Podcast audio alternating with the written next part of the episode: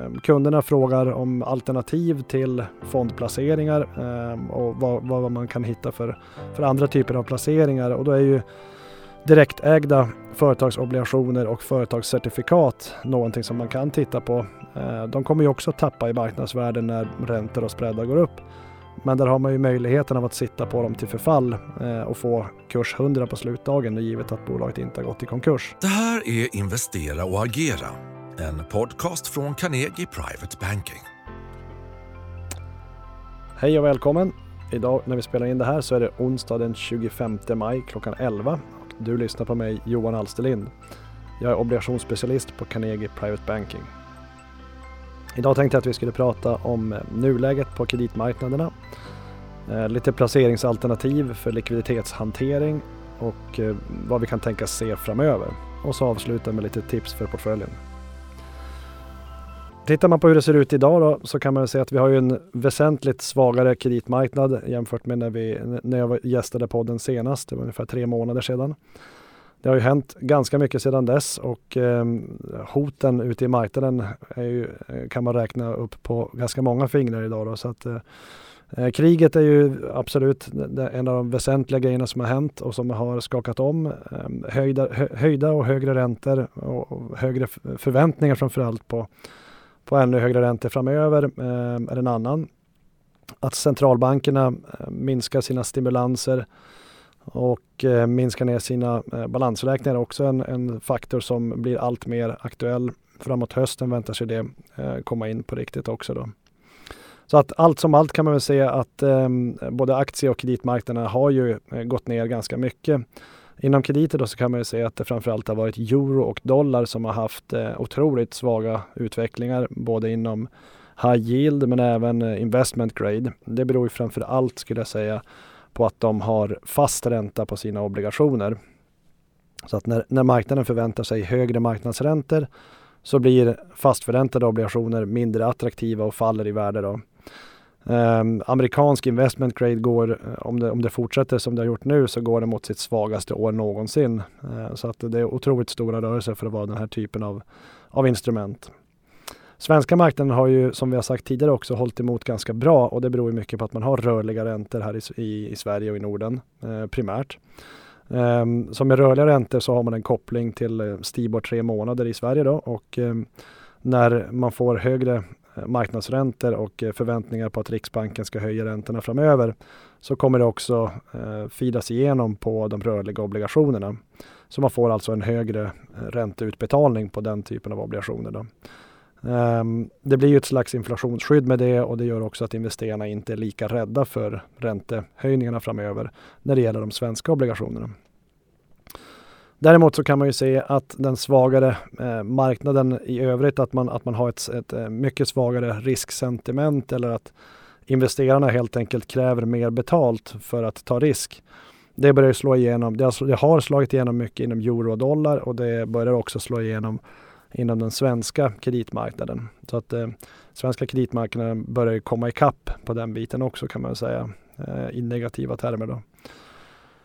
Eh, det här gör ju att det verkligen är köparens marknad idag. Ehm, ska man sälja obligationer i olika kategorier idag så är det ganska svårt att hitta vettiga säljkurser. Eh, motparterna och bankerna ute i marknaden har väldigt svårt att hitta vad som ska vara rätt kursnivå och så vidare. Då. Ehm, och det är en tunn likviditet i det stora hela skulle jag säga. Så att ehm, eh, tunnare ju längre ut på riskskalan man går kan man säga som en tumregel. Men, men även på ganska stora välkända bolagsobligationer så är det, är det relativt tunt idag. Um, har, vi, har vi köpare som, som är ute och vill köpa lite större poster så kan man ofta köpa på lägre nivåer än det man ser i marknaden också. Så att det är definitivt eh, köparens eh, fördel just nu. Då. Sen, sen blir det eh, en viss konsolidering om man ser eh, marknaden eh, just nu för tillfället så, så kan man se att eh, det står och väger lite grann. Eh, man vet inte riktigt om det här ska ner mer eller om, man, eh, om det möjligtvis kan börja stabiliseras här. Då. Så vi får väl se vad som händer i närtid. Eh, primärmarknaden, om man tittar på den, där, där, man emitterar nya obligationer, har ju varit i princip stängd sista tiden. Eh, det skulle jag säga beror väl egentligen inte på, eh, för det första är det en kortsiktig grej skulle jag säga, utan det handlar mer om att man emittenterna behöver hitta en eh, rimlig nivå där de kan emittera nya obligationer.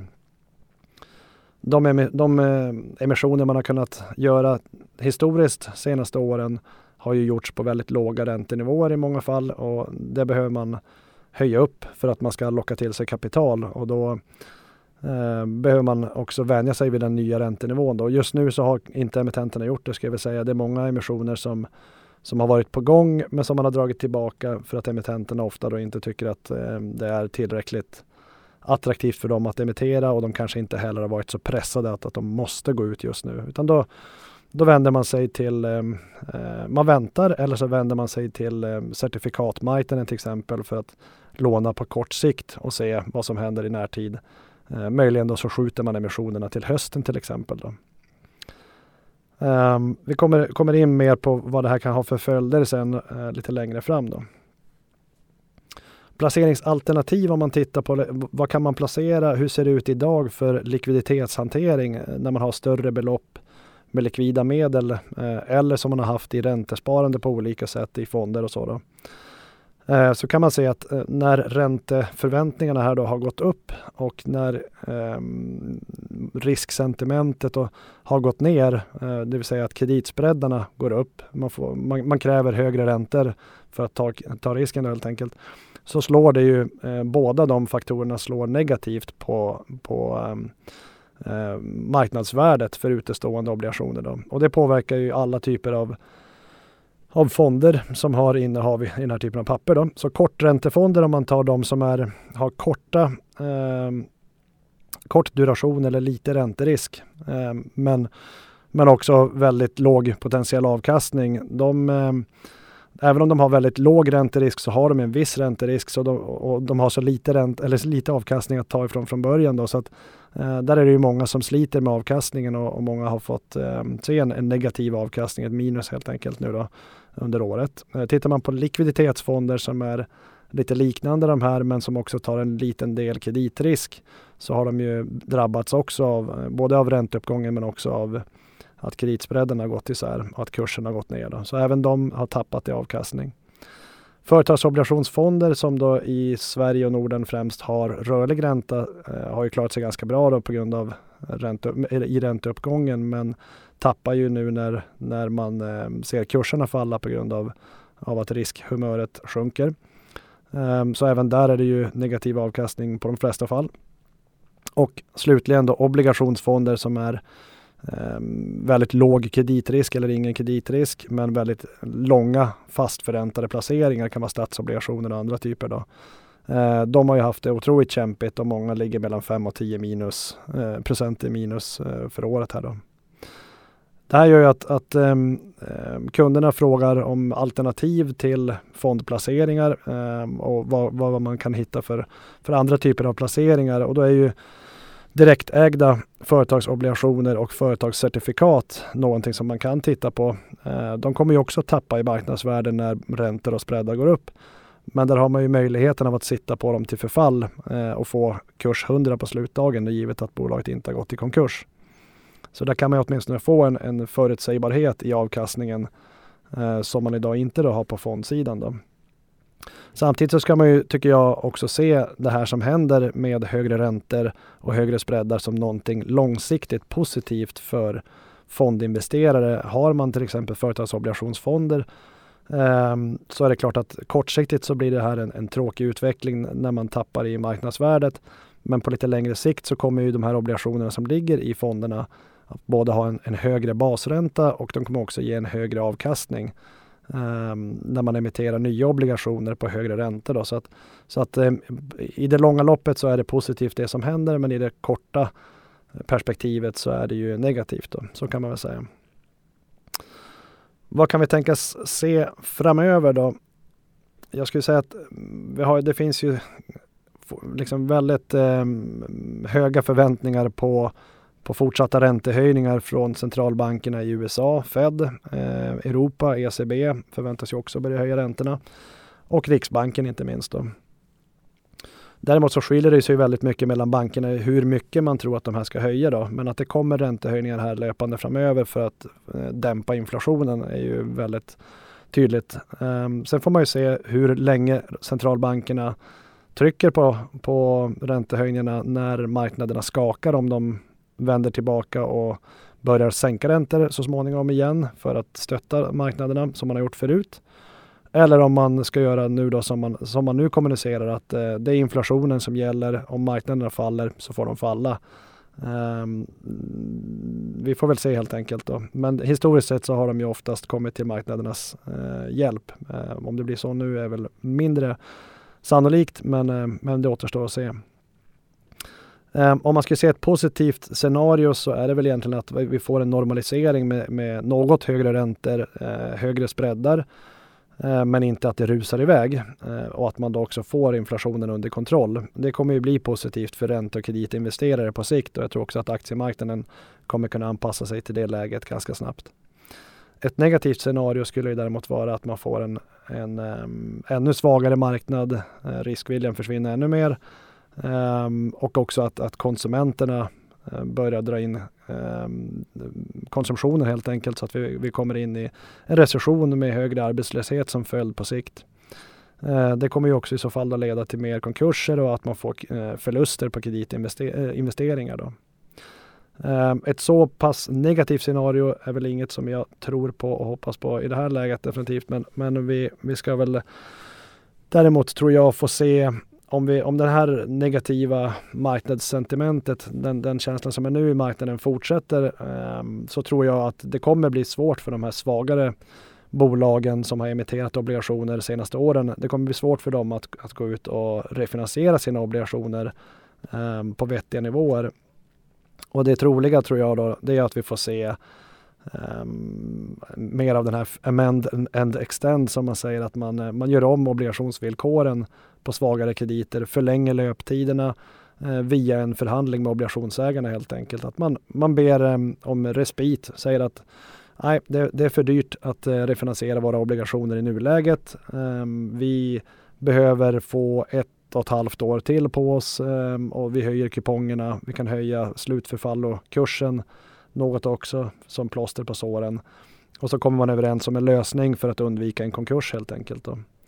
Andra alternativ som man kan ha som bolag då som hamnar i den typen av situationer är ju att man kan eh, göra aktieemissioner, ta in nytt aktiekapital eller vända sig till bankerna för att få eh, obligationerna refinansierade på banksidan. Då.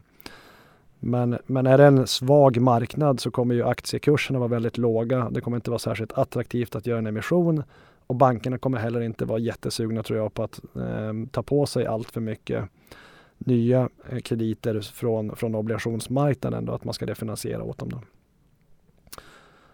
Tittar man på de mer stabilare eh, eh casen och stab stabilare emittenterna så, så, finns det mycket utrymme även för en svagare marknad och högre spreadar och högre räntor skulle jag säga överlag.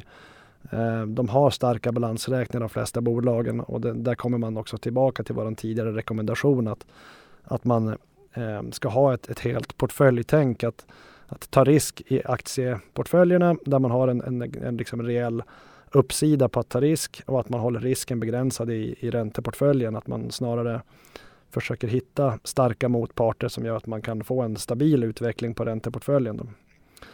Ehm, man har klarat sig väldigt länge under tio års tid på att ta väldigt mycket kreditrisk för att räntorna har gått ner hela tiden och det har varit en, en hög likviditet i marknaden med centralbanker som har stimulerat så att även svaga bolag har kunnat refinansiera sina obligationer under en lång tid. Men jag, jag tror att vi, vi kan nog se en vändning på den utvecklingen framöver. Eh, hög risk för det i alla fall skulle jag säga.